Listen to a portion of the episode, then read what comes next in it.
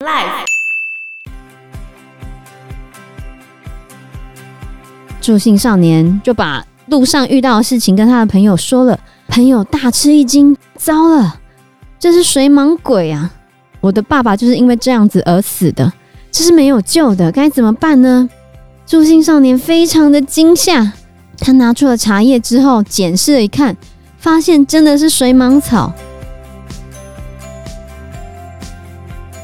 Hello，大家好，我是 Joe。我是方娜。我是 Anna，巴拿上个周末跑出去玩哦，对啊，我跑去小琉球了，小琉球好玩吗？好玩。而且我们刚好抓到那个没有下雨的日子，非常幸运，就是放晴了，对啊，上礼拜下雨下了超久，真的超级久的，下到不知道下到什么时候。那你们去小琉球玩什么呢？嗯，我们这次去总共是去三天两夜嘛，然后第一天我们先开车到东港去搭船，然后到小琉球的时候已经差不多是下午快要三点，然后那时候民宿老板就带我们骑机车环岛，然后看了很多景点。第一天大概是这样啊，然后第二天我们就去玩 SUP，那你看了什么景点？我没有特别记那个景点名字诶、五鬼洞、对，乌鬼洞，然后白灯塔，哦对，白灯塔，然后还有去那个就是威尼斯海滩，还有花瓶岩。对之类的。你们晚上没有去夜游哦，没有，没有去夜太游，可惜 了。因为那个太晚了。哪会 呀？小琉球夜游是一定要去的，好不好？那重点是在于看星星，重点在它晚上的风景。你想一想，走到白灯塔那个地方，晚上繁星点点，有没有？就那一个灯塔这样转啊转，嗯多么浪漫！在那个地方求婚多赞！ 那里蚊子超多。哎、你不要破坏气氛好不好？ 好好好好，白灯我有塔在白天看到它了。白灯塔超赞的，而且一定要晚上去。 OK，就诚心推荐大家。对啊对对对对，你想一想，在一个夏日的晚上，清凉的夏日午后，沁凉的夜风吹着你的脸，哪来的庆龄？然后看着满天的星斗跟那个浪漫的白灯塔，你不觉得很浪漫吗？嗯，好，我下次一定会去。一定要去，一对定你要去 Google 白灯塔晚上就知道了 啦。很赞啊！ 很赞好，不过在去之前，千万不要听我接下来要讲的这件事情。所以现在要去夜游白灯塔的就到的跳听过众，对，先跳过这一段。对对对，白灯塔在当地非常有名。嗯，为什么？有有名的点在哪里？就是因为小琉球四面都是海嘛，嗯那是不是会有一些发生船难的问题，嗯，或者是有些人就会想不开，跳海。就就会跳海嘛？那白灯塔在当地有一个小小的传说，跳到海里面之后是不是很难找？嗯，然后每一次哦，非常奇怪哦，在当地哈、哦，最后那个水流尸，就是在海里面浮的尸体，最终被打捞起来的地方，都会是白灯塔。对，附近。天哪、都是从那个地方这样捞起来，这样很浪漫 吧？哪来的浪漫？你真的要剪这个进去吗？我觉得这样会破坏观感哦。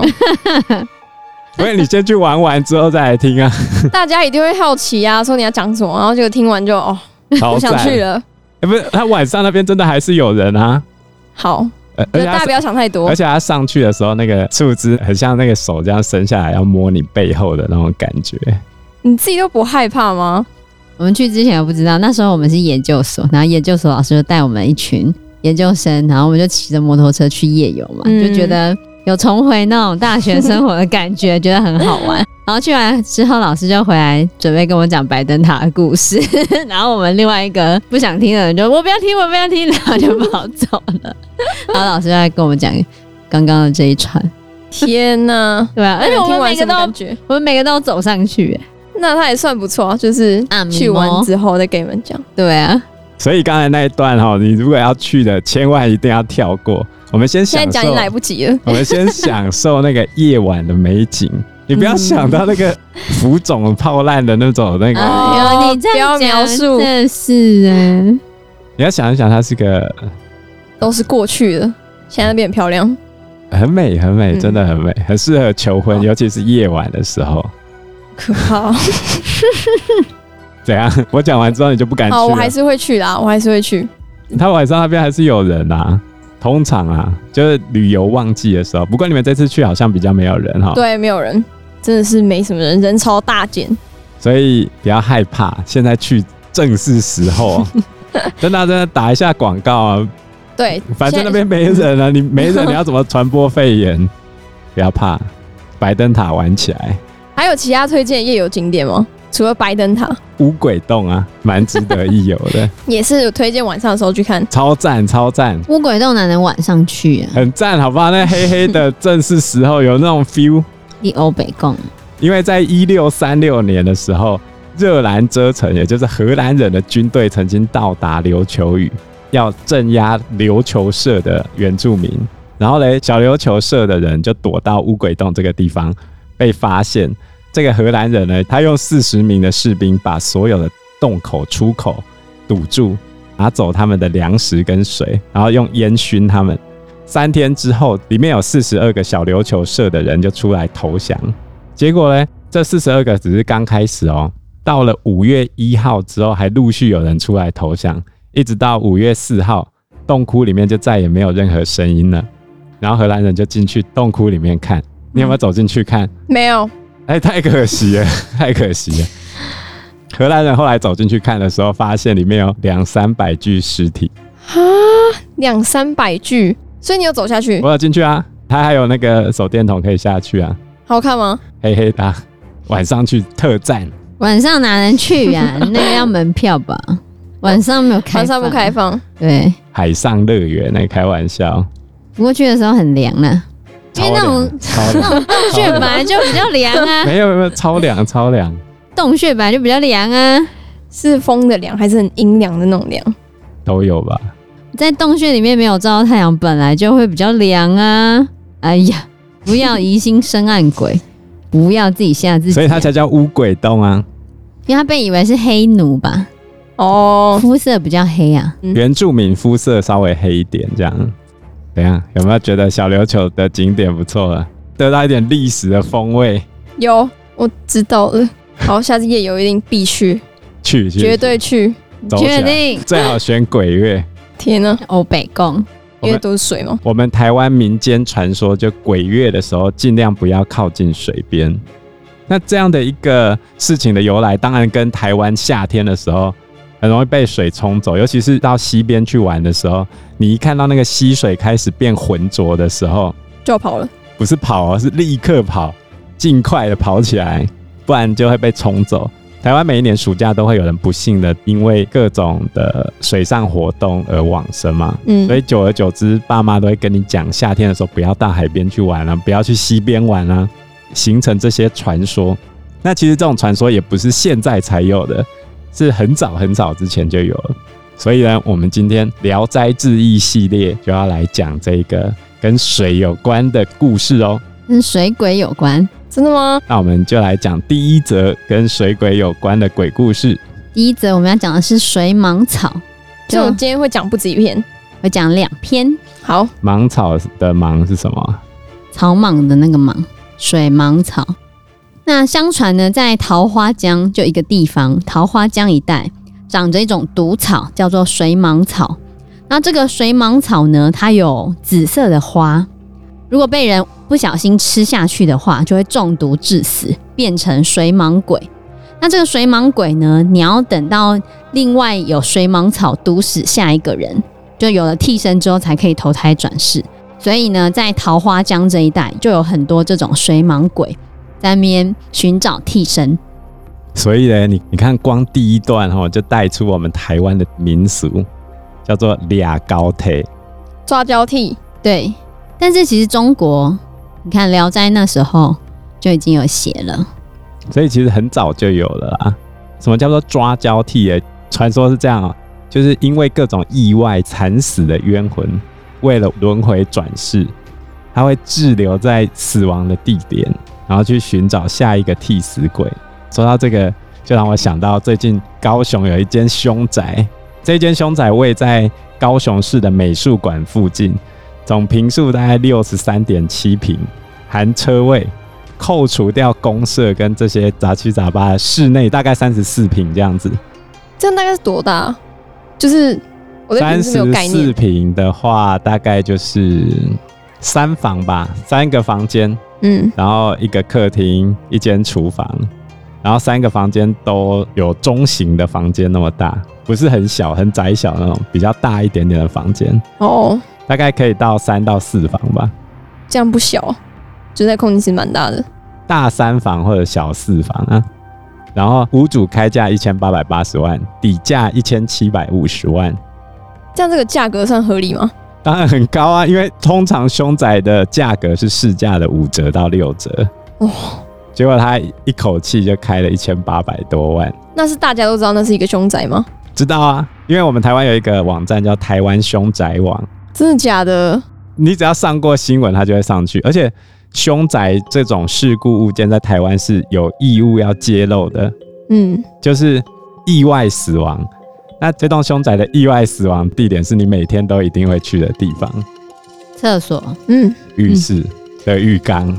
浴缸，他死在浴缸，对他们两个烧炭轻生，哦，一对小情侣吧，对他们租这栋房子，在浴室里面烧炭轻生，一起死，对，所以你就想嘛，你在泡澡的时候，旁边两个人这样陪你泡，哎呦，你真的是很恐怖哎、还好我们家没有浴缸，很可怕哎、现在才六月，不用担心啊。所以是有人要买这个凶宅吗？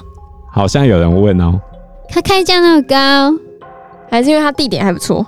他地点很好，哦他，地点哦很好，如果是你们，你们会买这种事故屋吗？我会怕，我吓都吓死，好不好？当然不你就会喽。就是入住前可能去找法师来，我觉得那没太之类的没办太法有用。你忘记我们之前讲过那个鬼屋系列，你觉得有用吗？很难镇住之类的我。在讲另外一个事情啊，凶宅的抓交替比较多的传说是发生在国宅，那室外的就很多，尤其是靠水边的更多。举例来说，我们嘉义哈、最有名的蓝 潭，最近我们有一个网红叫小商人哦，他就在蓝潭水库旁边铺了一张超大的看板，他就说蓝潭水很深，请勿加入会员。就是在我求学的阶段，每次听到有大鱼钓起来，之后就会有自杀的新闻出现，所以这种抓交替的传闻就会不胫而走。大鱼哎、比较大只的鱼啊，所以后来不是有那个什么人面鱼的，啊就嗯，是这样来的啊、是哦，所以这件事情是真的有发生过。就我小时候只要听到有人钓大鱼，接着我就会看到有人去自杀的新闻啊了，自杀的那个人是跟钓鱼的有关吗？不一样啊。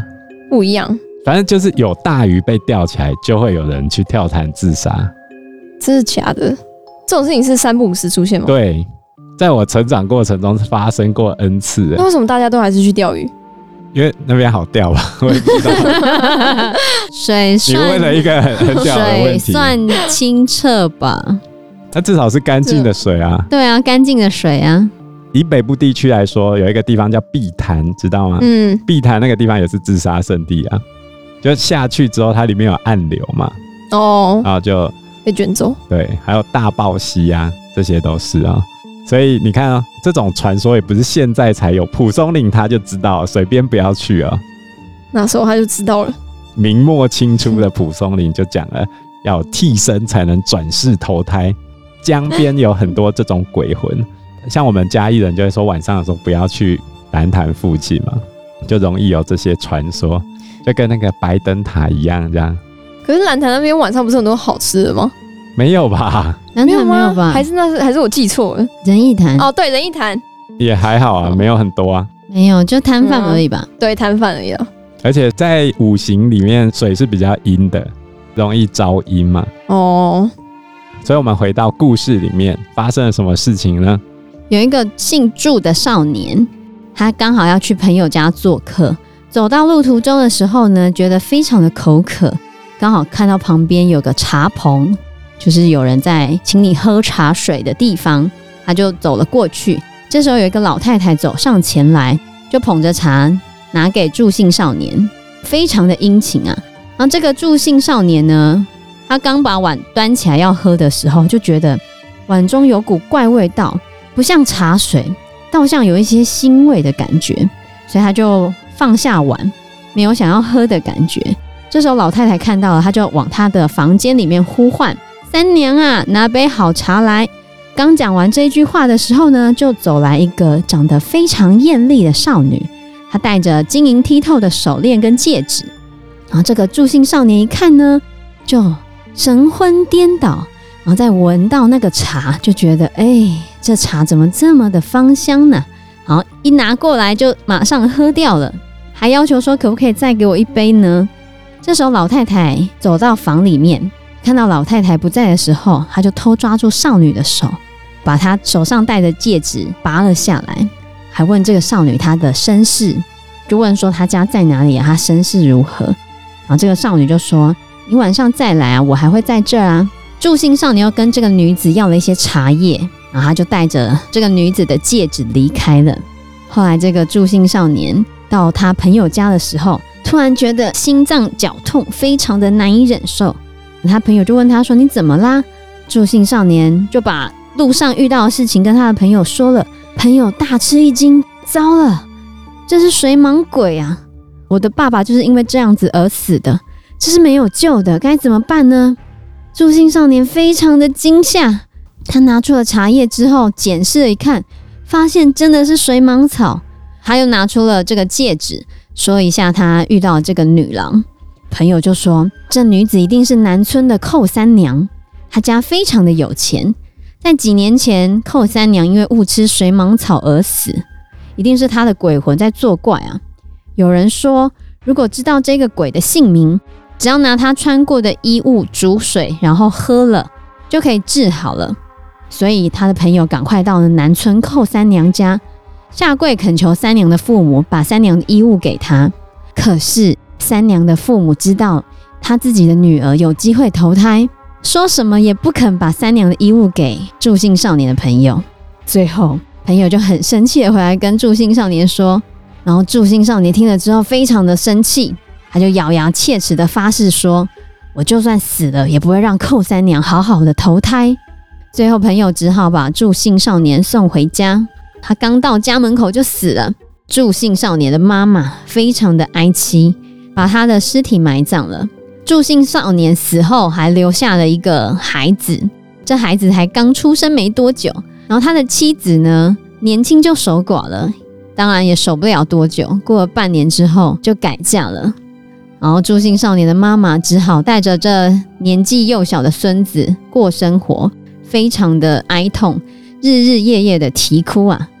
这边有提到的这个叫做水芒草啊，水芒草其实它是真实存在的一种草，嗯，啊它是有毒的，因为它的毒性蛮强，吃下去会挂掉。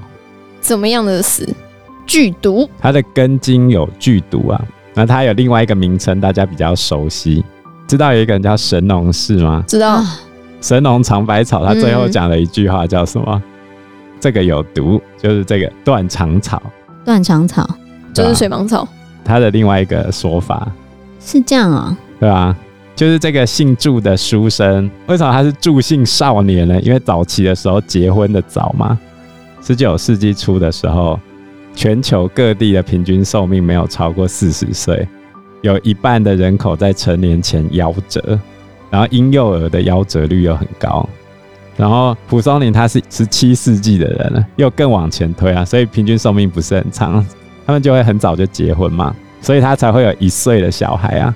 原来，不过你不要想着古代人都活不久哦，嗯，他们平均寿命低是因为婴儿一直死掉，婴儿存活率不高，而不是他们活不长哦。他们能够活到中年以后的人还是很多的，只是婴儿一直死，所以那要早一点开始生啊，不然你生不了几胎啊，就要多生一点。对吧？而且十几岁的女生的受孕的状况会比较好，比较不会难产死掉这样，但是太早生也不行哦。年纪越轻的受孕的几率越高啊。到一定的年纪之后就很难怀孕，一定的年纪，大概是就二十五岁之后二十五岁之后就会变很难怀孕吗？会开始下降，所以三25十几之后就很难，三十四以上就是高龄产妇了，就要做羊膜穿刺，就会比较容易小 baby 会有一些异常，比较容易啊，几率比较高，是有一定的几率的。比较年轻的时候怀孕生子会体力比较好，主要是这个差别。所以助兴少年喝了水芒草，也就是断肠草之后，他就必定要挂掉嘛。年纪轻轻就死了，他还有另外一个名字叫雷公藤，雷雷公公藤，打雷的那个雷公，雷公藤，让他最后就挂掉这样。那李时珍在《本草纲目》里面也有写到这个水芒草，他说如果吃进你的肚子里面，就会粘在你的肠子上面，过了半天之后，你的肠子就又黑又烂了，所以又叫做烂肠草。我记得我以前看过那个中国民间故事，里面就在讲说神农氏尝百草，然后那个故事写的是神农氏有一个水晶肚子，就是他的肚子是透明的，所以他尝百草的时候，他就可以吃吃看说那个草啊吃进去之后，在他肚子变成什么样子。真假的？对，然后他尝到后面，他可以知道哪些草是可以解毒的，哪些草是有毒的嘛。所以他尝到后面的时候，他就会把解毒的草先放在手边，然后他尝试一个新的草，如果发现吃进去有什么怪异的，因为就会不舒服嘛，然后嗯，就会马上吃一把解毒的草，然后就可以恢复。就他最后死的时候，就是吃了刚刚讲的断肠草，嗯或者我们的故事就是水蟒草、雷公藤，反正它吃进去之后，我就发现它的肠子开始一节一节一节的断掉，它开始大惊失色，然后它就要赶快吃那个解毒的草，嗯可是来不及呀、因为肠子都已经断了，对，嗯然后它来不及吞解毒的草，然后它就死了。但是早期的那个中国民间故事啊，还是神话，反正我就嗯看那个故事的时候，印象非常深刻。你看我现在还记得，水晶肚，对啊，水天晶哪肚子就说它肚子是透明的， 然后可以看到里面什么变化，这样子还蛮有趣的。因为时间关系，我们这一集节目就到这边喽。有任何的建议都可以在留言区告诉我们，或者是直接在 Facebook 或者是 IG 留私讯言我们，我们嗯，都会回应你哦。那我们这一集节目就到这个地方喽，谢谢大大家，家，谢谢大家，拜拜。拜拜拜拜。